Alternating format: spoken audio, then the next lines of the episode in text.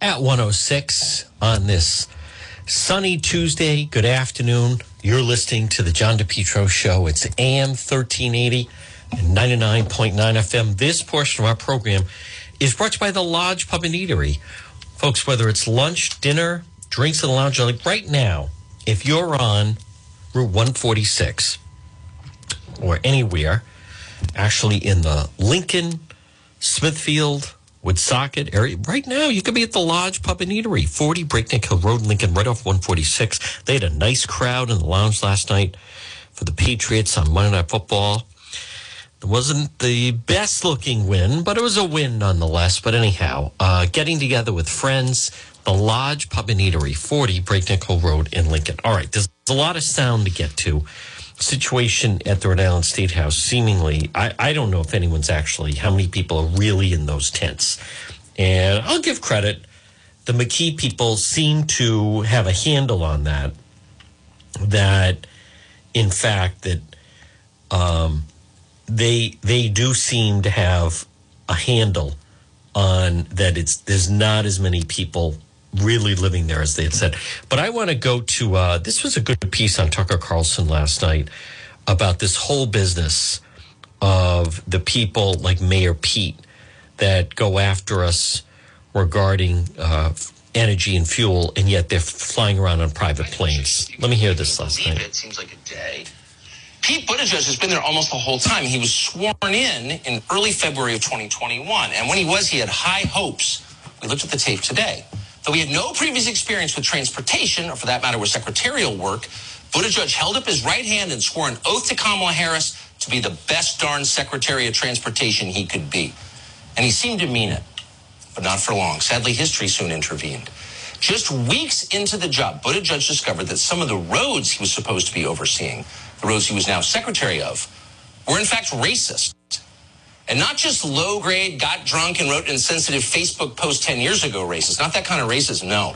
These were hardcore David Duke level, nasty old segregationist roads. These were roads that refused to respond to reason and clearly had no intention of changing and joining the 21st century. Some of these roads literally had white stripes painted on them. White stripes. Jim Crow stuff. Buttigieg seems shocked by the whole thing. They don't have roads like that back in South Bend, Indiana. So for Pete Buttigieg, it was a pivot point. It was one of those moments of profound disillusionment, so common to high-minded young newcomers to Washington, where everything changes in an instant. All your preconceptions washed away.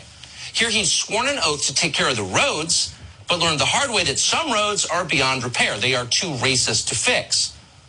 So Pete Buttigieg embarked on another path. He became one of America's foremost religious leaders. As an Episcopalian, it was not an easy transition. Traditionally, members of the clergy believe in God. But Buttigieg had a characteristically clever solution, an approach he had learned during his years as a McKinsey consultant. In place of the concept of an omnipotent, loving God who brings justice to the world, Buttigieg simply substituted the word climate. Thanks be to climate. Our climate who art in heaven, that kind of thing. And it sounded pretty good. Here's one of his sermons. You talk very openly about being a person of faith. Hmm. And I, I want to understand how you connect that to this issue of climate change and our custodianship of the earth and our moral responsibilities. Climate is a moral issue, and this is about stewardship.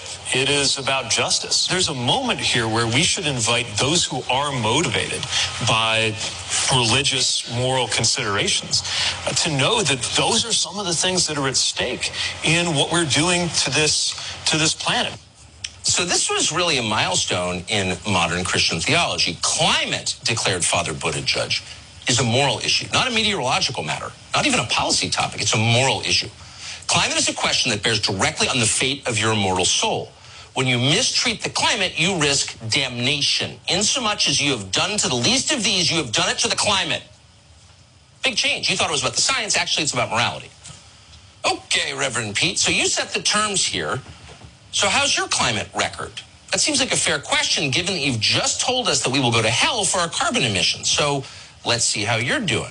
Fox News Digital just got a hold of the Reverend Pete's travel schedule, the list of trips he's taken since getting the job at the transportation department. And it turns out that Reverend Pete is the Jimmy Swaggart of climate clergy. He was commanding you not to do it. The same time, he was doing it himself in a very big way, way more than you've ever thought of doing it. Reverend Pete has sinned. Oh boy, has he, in a dark and very naughty way.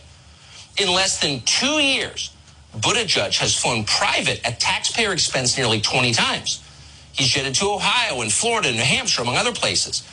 In September, Buttigieg took an FAA jet to a Canadian gay rights ceremony to accept an award for his LGBTQ plus advocacy, something else he's been doing since he gave up on the roads.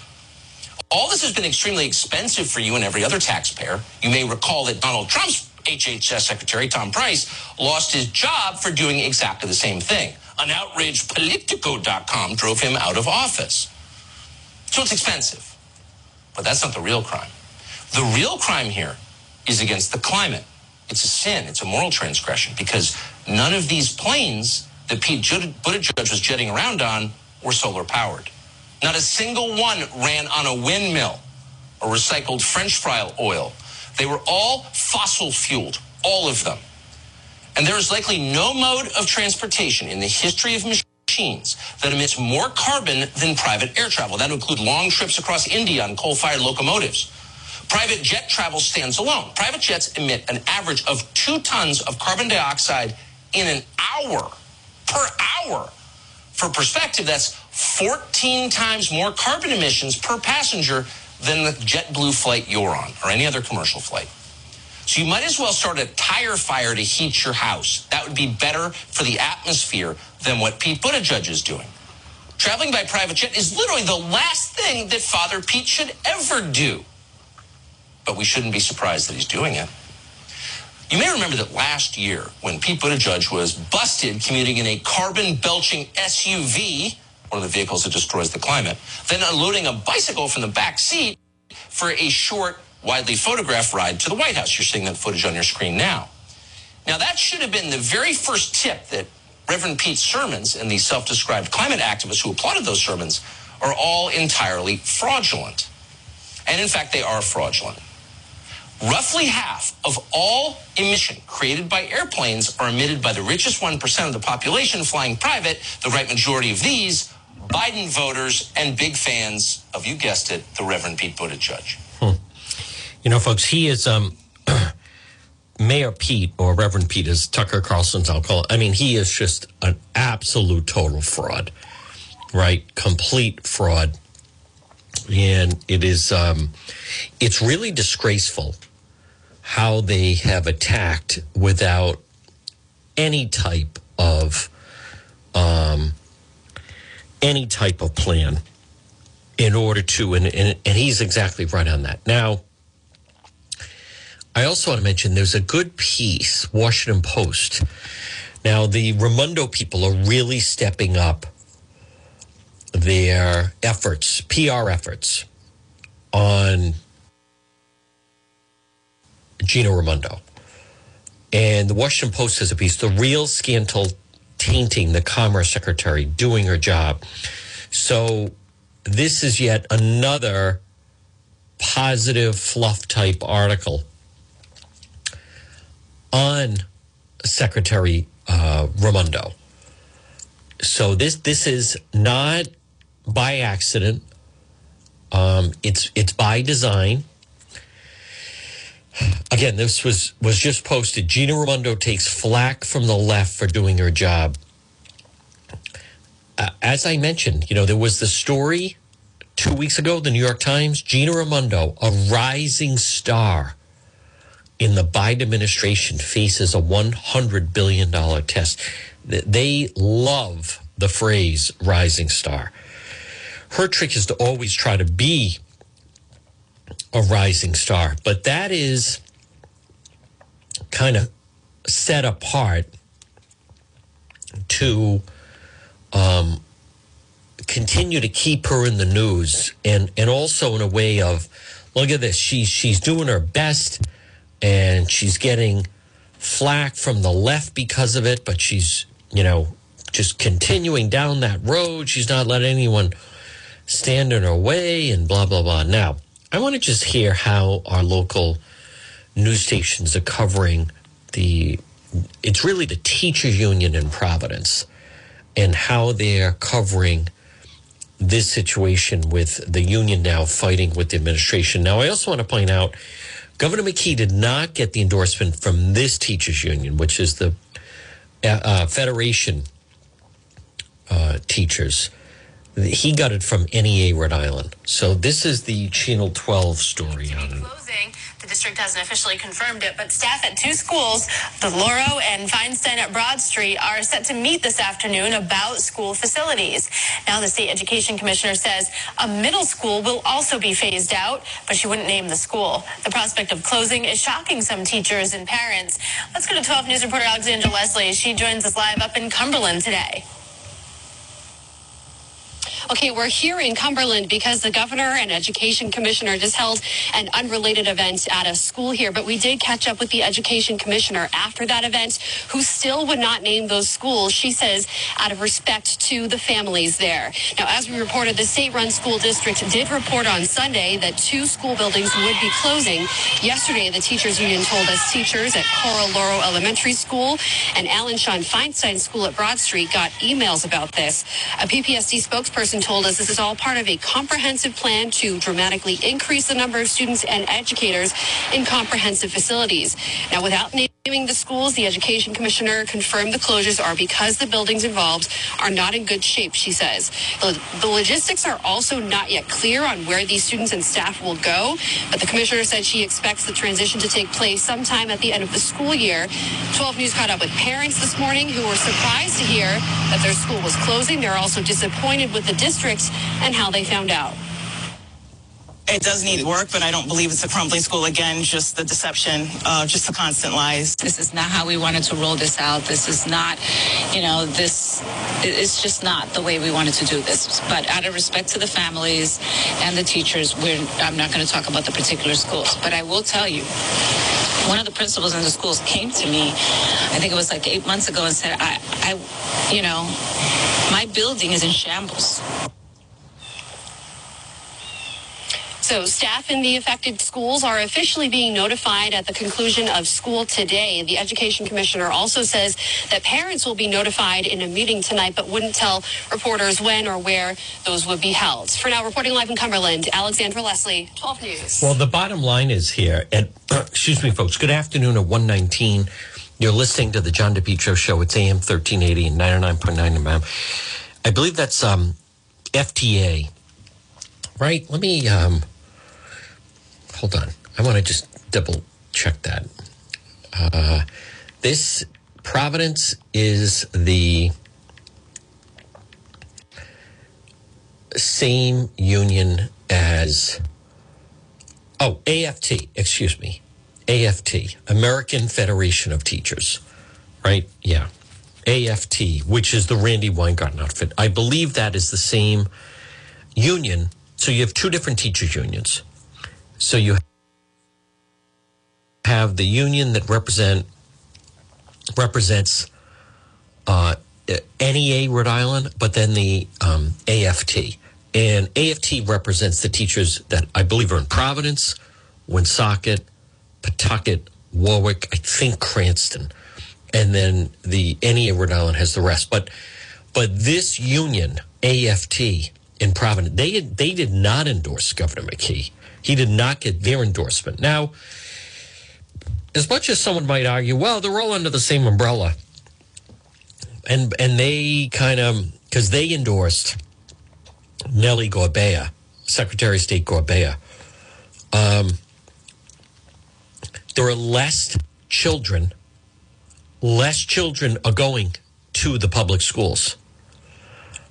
As Justin Katz has said, and we've talked about it, what what it starts to become it's it's less about education and more of just being there as for jobs. You know, notice they immediately have to say they're not going to let anyone go. And I wonder if that's because of maybe they're trying to cut down on the number of sick days that a lot of these teachers take. But it, it's all seemingly just another distraction. And that's what they do. So you have the administration, they want to close some schools. So they come in and say we're gonna we're gonna blow it up, meaning the union, and draw attention to it, and they let it shift, and they still oh, look at that they're hiding information, they won't tell you, and blah blah blah. I mean that's seemingly what it really comes down to. Providence Teacher Union blasts the school district, lack, lack of communication. They try to get it out.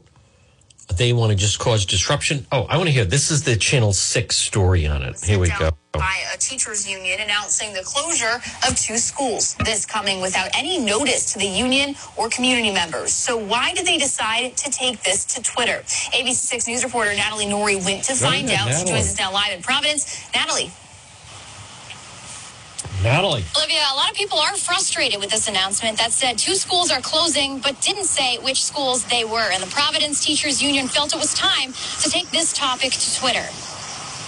The Providence Teachers Union made a tweet this weekend that revealed the Providence Public Schools District is planning on closing and demolishing two schools next year. I, we stand behind what we did because we don't get answers. We can't get answers. The president of the teachers union says she has an idea which schools they might be, but nothing has been confirmed yet. And PPSD hasn't told the teachers union anything, which is why they took it to Twitter. Maybe if they had been more transparent and clear with their communication prior to this, we wouldn't be having this discussion. But because there's intentionality around excluding us, then we need to have intentionality around informing the public A spokesperson from PPSD released a statement last night in response to the tweet confirming the information, saying, quote, Providence Public Schools in RIDE are proud to say that next year, two crumbling schools will finally be taken offline as part of a comprehensive plan to dramatically increase the number of students and educators in modern facilities. They added there would be no layoffs, criticizing the teachers union for being premature in their tweet. to know that there is a verbalized, concerted effort to exclude us from any and all part and vilify Providence Teachers Union in the process. It's just disappointing.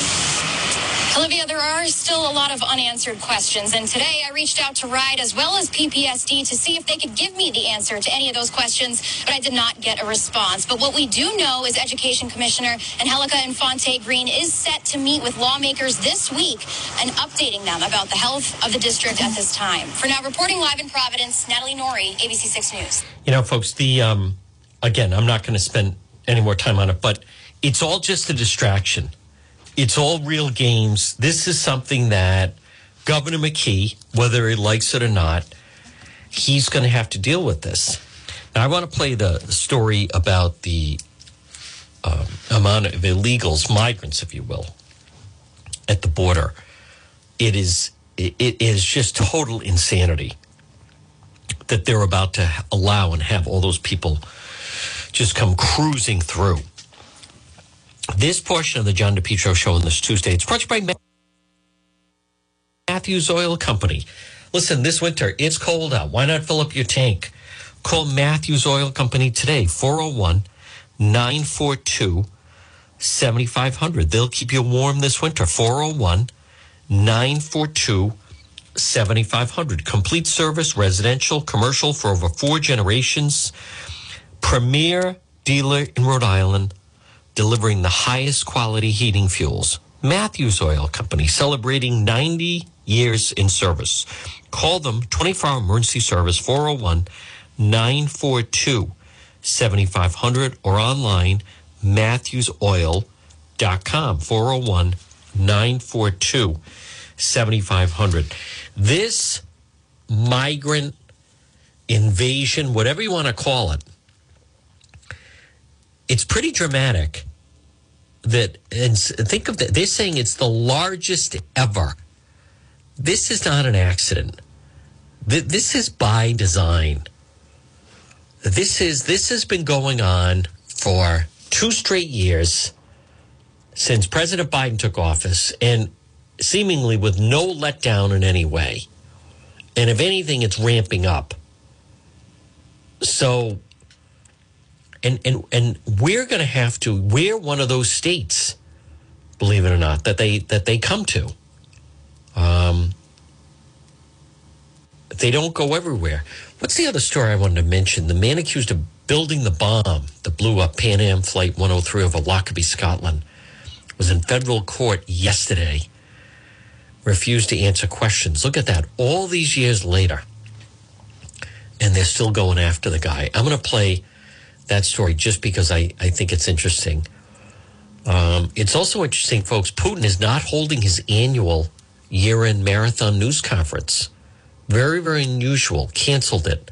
First time in decades.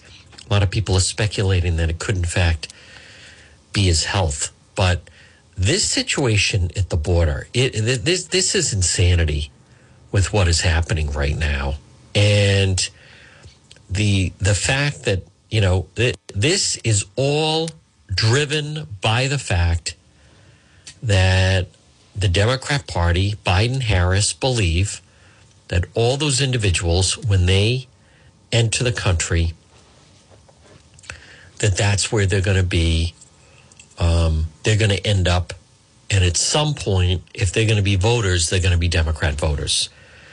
So I know a lot of people knock the whole, they call it the replacement therapy, um, theory but I, I, I, this, I think that look at we, we, you don't have to look any farther than, as I've said, and this has been going on for a while now, than the fact that the the situation in Providence, where Mayor Cic- then at the time Mayor Cicilline did it a long time ago, and now all these years later, good luck um, trying to get Cicilline out of there.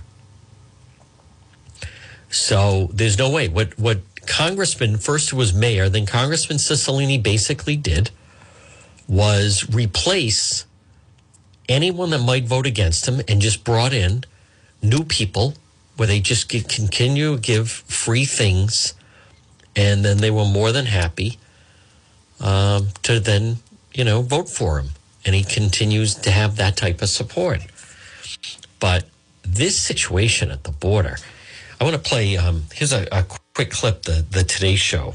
More. They're crossing as Title 42 is set to expire. Migrants at the Texas border. It comes just days before COVID regulations, known as Title 42, are set to expire. The Border Patrol in El Paso now reporting an average of more than 2,400 illegal border crossings every day. Surge of migrants, mainly from Central and South America, overwhelming border officials. A pandemic era policy that allows the immediate deportation of migrants is scheduled to end next week. Yeah. There's nothing good news about that. Nothing good news about that for, for us. That needs to be an investigation. And that's, I think, the House with McCarthy taking over, that's something that they should look into immediately. All right, I want to go to this is the latest now. Today's show piece University of Idaho, off campus, four students stabbed to death. It's been one month and it still remains a complete murder mystery. Let's see. This is the piece this morning from the Today Show. The Elantra they're looking for may have seen something important on the night of the murders, possibly without even knowing it. So we know the vehicle was there.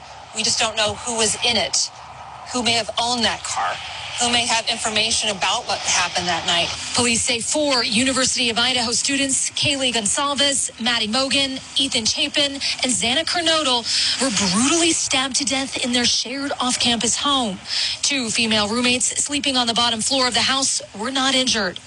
This comes as the father of Goncalves is alleging new details on how some of the victims were killed.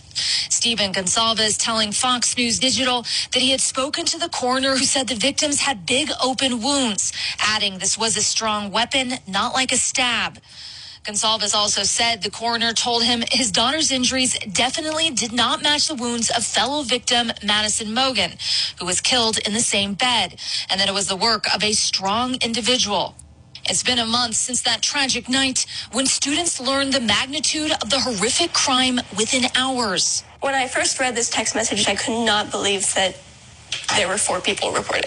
Three days after the killings, police said Based on details at the scene, we believe this was an isolated, targeted attack on our victims. Authorities have never revealed why they believe the attack was targeted. Later telling NBC's Morgan Chesky it's possible the house, not necessarily the individuals living there, was targeted. In the investigation, we have not really come to a conclusion whether it was the individuals involved or one individual, multiple individuals, or the location. My name is Stacy Chapin. I'm Ethan's mom. Oh. A month of unspeakable Ugh. pain for families and friends of the victims. Terrible. Attempting to seek closure with a killer still on the loose. Ah. Make sure that you spend as much time as possible with those people because time is precious and it's something you can't get back. Frustrations with the pace of the investigation growing by the day. It's going to be a cold case if we don't do something within the next week or two.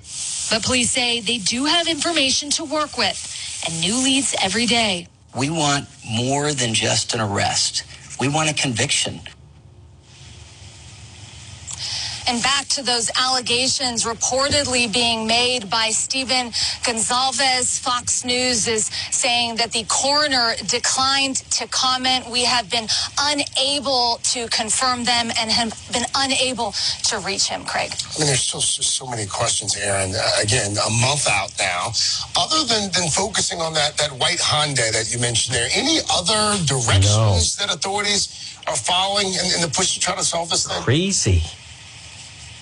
Yeah, Craig, I was speaking to a police spokesperson yesterday, and she said that a major focus right now of the investigation is on surveillance footage. She says they have hundreds of hours of surveillance footage captured from across town. She said a team of analysts is combing through that footage frame by frame, looking for clues. In addition, she says that they're receiving tips every day. She says this case is far from going cold. How? Absolutely terrible, folks. Good afternoon. that is such a strange case. You're listening to the John DePetro Show. It's AM 1380 and 99.9 FM. Now, right now, it's 133. It's Tuesday, December 13th. Just remember outside, you have a lot of melting that's going on. Glad we have a uh, nice sunny day and temperature um, close to 40 if in some parts parts it might even be 40 but then it's going to drop down again tonight. But we are going to have more um, sunshine tomorrow so it's just incredible some of the the roads. I also want to talk to you about the outdoor space at your home whether it's your yard contact limitless outdoors. Have you been thinking maybe putting in a fire pit maybe an outdoor fireplace a friend of mine he has an outdoor fireplace now. I contacted Limitless Outdoors and they'll give you a free quote. They came to my home and they said, you know, why don't we put in, and I'm going to put up a video of this. Why don't we put in, why don't we improve these front steps that you have? And it's it's steps that lead up to the house, not necessarily right at, at your door. And what a difference. And folks, they were prompt. They did a fantastic job. They specialize, it's really a walkway of steps, but they do patios. They, they could do your steps, outdoor kitchens, landscape lighting, retaining walls, lawn installations, excavation. They could also update your indoor fireplace. Look for them on Facebook. Now, their website, and they do have a good website, it's limitlessoutdoorsri.com. And their message and slogan is simple dream, build, enjoy. Limitless outdoors. More and more, we're learning and we're hearing enjoy the outdoors more. It's healthier to be outside. Now you just want to be comfortable. I'm not talking about freezing outside in your yard, but wouldn't it be more enjoyable? It's like having a different room in your home if you have a nice outdoor space. Maybe right now, as you're riding along on this Tuesday, you've thought, you know, I wouldn't mind having like an outdoor kitchen and maybe an outdoor fireplace. And then enjoy my property a little bit more, more months of the year. Well, limitless outdoors because what you can do is limitless. Look for them online, limitlessoutdoorsri.com, or call them for a free quote, 401 580 1852. 401 580 1852 for Limitless Outdoors. Well, folks, good afternoon. At 136, you're listening to the John DePetro Show.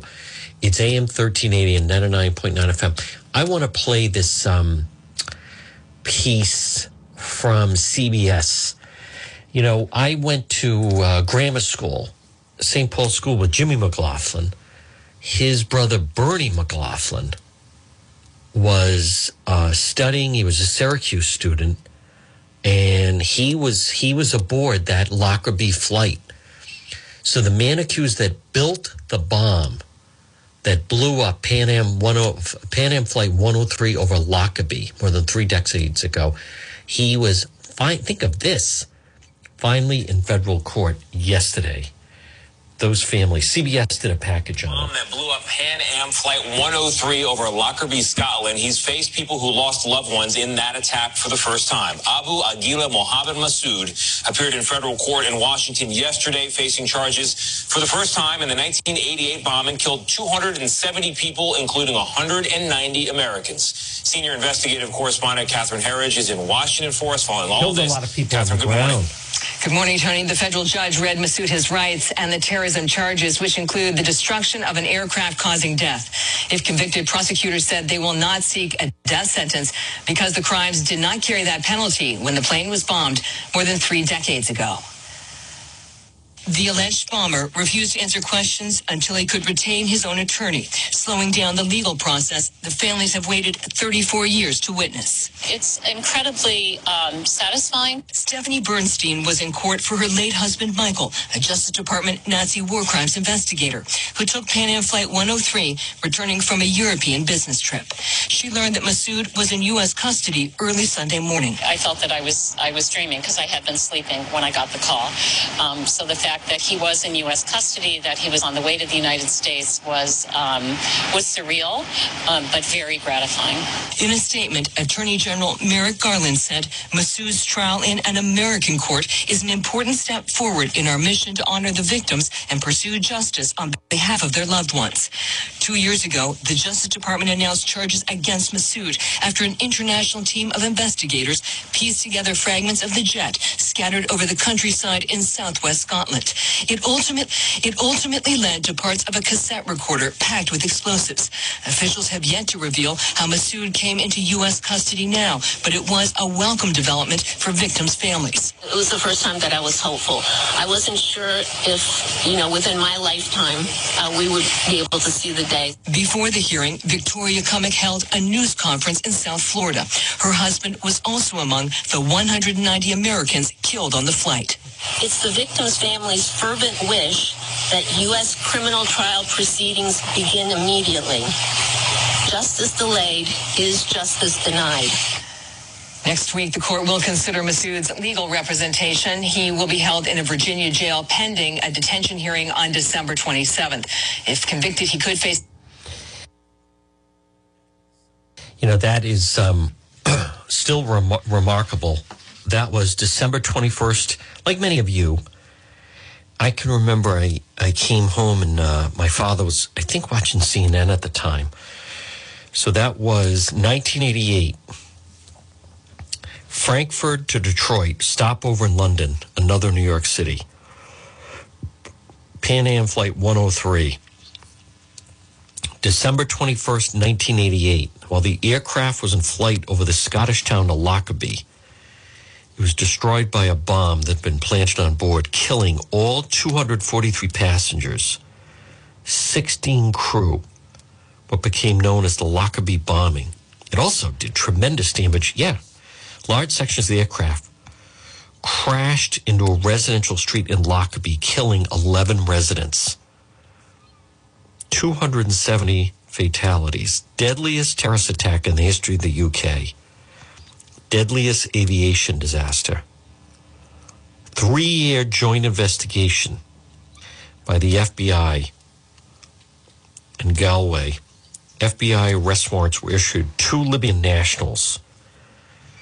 Gaddafi handed over in 1999 the two men for trial in the Netherlands. Protracted negotiations. 2001, Liberian intelligence officer was jailed for life being found guilty. 270 counts of murder connection with the bombing. August 2009, he was released. I remember that by the Scottish government. He had prostate cancer. He died May 12th. Only person to be convicted for the attacks. 2003, Gaddafi accepted responsibility for the bombing. Paid compensation to the families for the victims, although he maintained he never gave the order for the attack. Um, they believe the bomb was planted at Heathrow Airport. It was not sent via feeder flights from Malta. A sleeper cell belonging to the Popular Front for the Liberation of Palestine had been operating in West Germany in the months before the Pan Am bombing. And then we have this guy who built it in court yesterday, finally. Hmm. That was, um, yeah, the Syracuse University students. Bernie McLaughlin was one of them. I remember, I think I went to the Mass for him at St. Paul's. There's um, good video of that, folks, documentary style, of the people that lived in Lockerbie. Did, I mean, just incredible damage on the ground. And then what they went through was just hell. 11 Lockerbie residents were killed when the wing section hit a house and exploded. Property was completely destroyed. Bodies never found. Family of four were killed. There's there's good um, documentary of you know the people are explaining they just had dinner and guy suddenly heard the explosion and so forth on December fifth, nineteen eighty eight, 16 days prior. FAA issued a security bulletin saying that on that day, a man with an Arabic accent had telephoned the U.S. Embassy in Finland and told them that a Pan Am flight from Frankfurt to the United States would be blown up within the next two weeks by someone associated with Abu Nidal organization. Said a Finnish woman, Finland would carry the bomb on board as an unwitting courier. The anonymous warning was taken seriously by the U.S. government, State Department, cabled the bulletin dozens of embassies. FFA, FAA sent it to all U.S. carriers, including Pan Am, which had charged each of the passengers a $5 security surcharge, promising a program that would screen passengers, employees, airport facilities, baggage, and aircraft. Um, one of the Frankfurt security screeners, whose job was to spot explosive devices on X ray, told ABC News he had first learned about the plastic explosive was during her ABC interview 11 months after the bombing. On December 13th, 1988, the warning was posted on bulletin boards in the U.S. Embassy in Moscow. PLO warning. Days before the sabotage of the aircraft, security forces put on warning from the PLA, PLO, that they may try to attack to undermine the ongoing dialogue between the United States and the PLO. Hmm. Um, let's see. I mean, it's all these years later. and then they still have it's still not 100% who carried it out who carried it out or how it was done. Uh, we, we, and, it, and it has changed the way I believe that they um,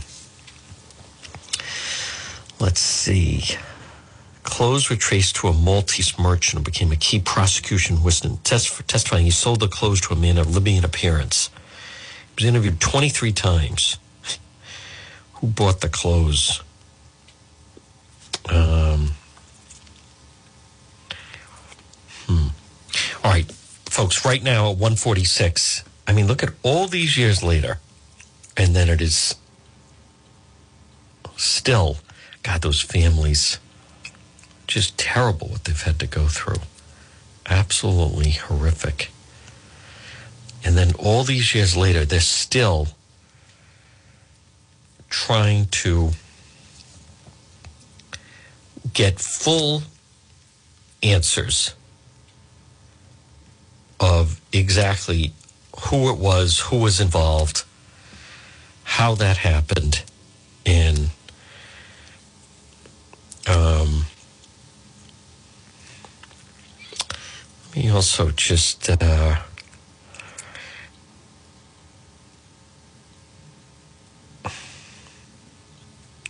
no, it's a lot more of the same. A, a, a lot more of the same information of what I. I think it was though. Um, I think that's interesting. How then you learn in the aftermath of that they did have the warnings and just the amount of uh, people. How did it happen? December 21st, a bomb planted aboard the flight exploded less than a half hour after the jet departed Heathrow, bound for New York. The attack destroyed the jet. Citizens of 21 countries, 35 students from Syracuse, flying home after a semester abroad. That's right. Investigators tied the bombing to Libya. Well, that much we know. Two Libyan intelligence officers planted the bomb, the bomb aboard the jet. Hmm. Let's see. Um, he, oh, this the one they got admitted to building the bomb and working with two men to plant it on the plane. I'll get more. I know there's more details of exactly how then they got it onto the flight, but that will be for another time. The um, but that person will not will not face death. The person responsible, the one who built the bomb. Let's see, seven oh three p.m. Clipper made it Maid of the Seas, leveled off at thirty one thousand feet, just north of the English Scotland border. Hmm, a basketball sized hole in the fuselage. What seemed at first like a horrific accident soon proved to be a result of a terrorist bomb planted in a radio cassette recorder inside a suitcase in the forward cargo hold. Now, I'm not positive, but I have been told that that is now why they ask you, did you pack your luggage? Because they convinced someone to take that on board. I remember hearing that. I'm just looking right now, they have all the uh, Syracuse students who are studying abroad and then excited to come home. And, um, folks, again, good afternoon. Um, all these years later, and they um, are still, look at that, still trying to talk about the wheels of justice turn slowly, as we like to say. This portion of the John DePetro show at 150 is brought by the Lodge Pub and Eatery, 40 Breakneck Hill Road in Lincoln. Lunch, dinner, drinks in the lounge. Why not get together with someone? It is the holidays. Have a nice little Christmas cheer at the Lodge Pub and Eatery, 40 Breakneck Hill Road in Lincoln. Well, folks, on the, the national front, a lot of the news on this Tuesday has to do with the latest fraud individual that they arrested. The, as they're now calling him, the crypto creep, busted in the Bahamas, fraud and money laundering. Where did billions go? Billions go. This car. Oh, I know. I want to play the caravan story. This is disgraceful. They should immediately stop this caravan of coming into the country. This is like, what is this? Uh, this, you know what this is? That is Biden and Harris. That's what this is. That is the Democrat Party. And I, I think in some ways they get a free, you know, the media's not very aggressive on them. Obviously, Fox calls them out, and it's pretty dramatic that this is hitting, quote, like mainstream media, as a matter of fact. So, not just, you know, Fox, Newsmax, that regular media is going after just how outrageous this is with these caravans. And, and, and how is it now? This is the, the largest one that they've seen, as a matter of fact. So the people in El Paso, all right, this is a uh, piece. Let's see, it's 152 on this Tuesday. This is the piece they ran on Good Morning America. In El Paso, Texas, federal officials have reported a record number of encounters on the U.S. Mexico border in the Ah. last year, and there are new concerns that it could soon increase. Matt Rivers is just across the border in Mexico with more. Good morning, Matt.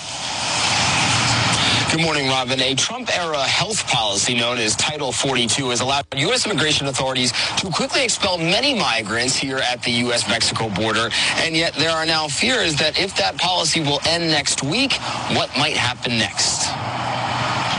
This morning, U.S. migration facilities operating on overdrive in El Paso as hundreds of migrants cross the border in a matter of hours.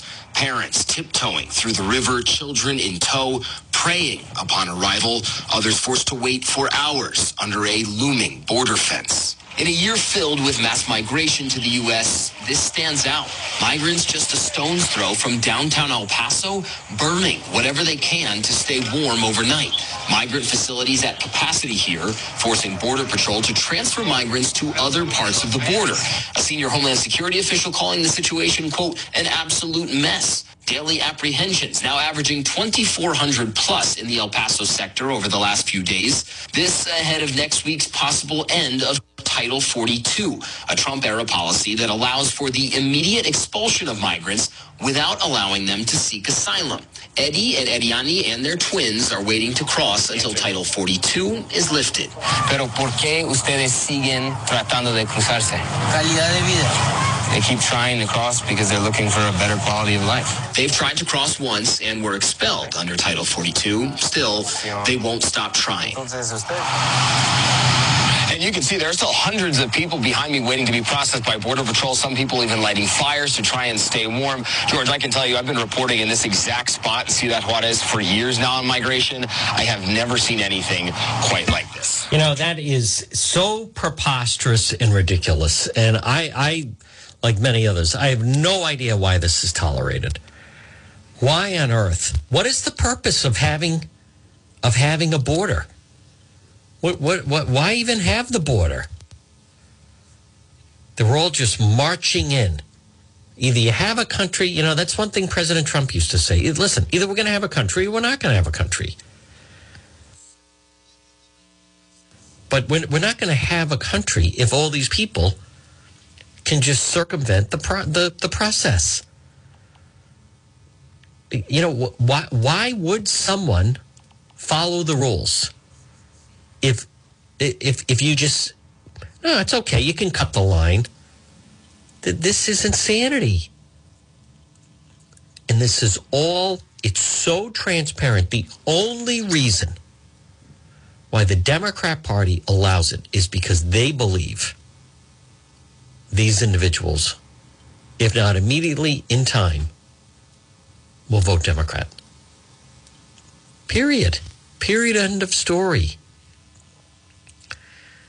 I don't. I mean, it's not even a matter of of maybe. I mean, definitely, that's the whole reason they let them in, and then they want to ship them to red states. I mean, that's what we're talking about. This is crazy. We just listen. I understand if, in fact, there are some uh, manufacturers or other companies that that truly uh, need workers. Then it's you know then those companies should have access, but it, it's got to be in an arranged manner, not like this. This is just, it's a free for all at the border. Of course, Biden's not going to go there. Of course, Harris is not going to go there. None of them want to go there. No. They want to pretend it's not happening.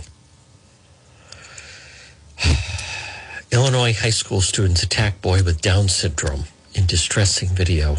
New York Post. I, I hate seeing this. What is wrong with these people? A group of bullies attack a boy inside a bathroom in a suburban Chicago high school. Heartless students pushing the boy to the floor. Others cheer him on. Get him.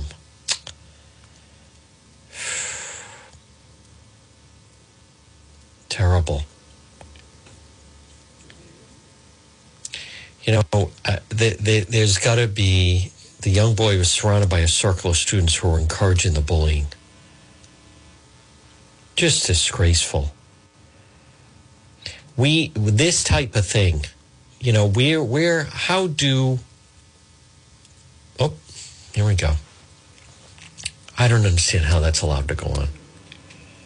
Should be punished. Breaking. The ACLU is announcing further legal action on behalf of the homeless people at the encampment outside the State House at a press conference this afternoon. How much longer is this going to continue? How much longer is this going to continue? Now, the ACLU. The ACLU has been pretty much silent for quite some time. You know what else? Did you see that story out of Fall River? They're now offering a $200 reward. Somebody dumped a pile of mattresses. You know what, folks? The answer is you, you have to put up security cameras everywhere. You have to put up security cameras everywhere now. One thing is in Idaho, all, all college buildings need to have security cameras. Think about that. And if you're listening right now, 158, wherever you can hear me on AM 1380 and 99.9 FM or online, if you go to the website, depetro.com, Allstate Lock, they'll install security cameras. Security cameras are a great deterrent, and you need them. The more security cameras, more businesses that put them up, more residential homes have them, it's safer for everyone. I encourage, you know, with all the gift giving that's going to go on over the next two to three weeks, I strongly encourage you. If you log on to depetro.com, you can see Allstate Lock. They'll install this, these security cameras and you need them. Folks, it's 159. It's a sunny Tuesday. It is warming up a little bit. It's going to be a lot of ice, a lot of melting on the roads. It's John DePetro. Listen, enjoy this Tuesday. We will be doing Facebook Live later. In the meantime, stay tuned for the two o'clock news. We're back on the radio tomorrow at 11. In the meantime, stay tuned for the news and enjoy this Tuesday. This is WNRI Woonsocket.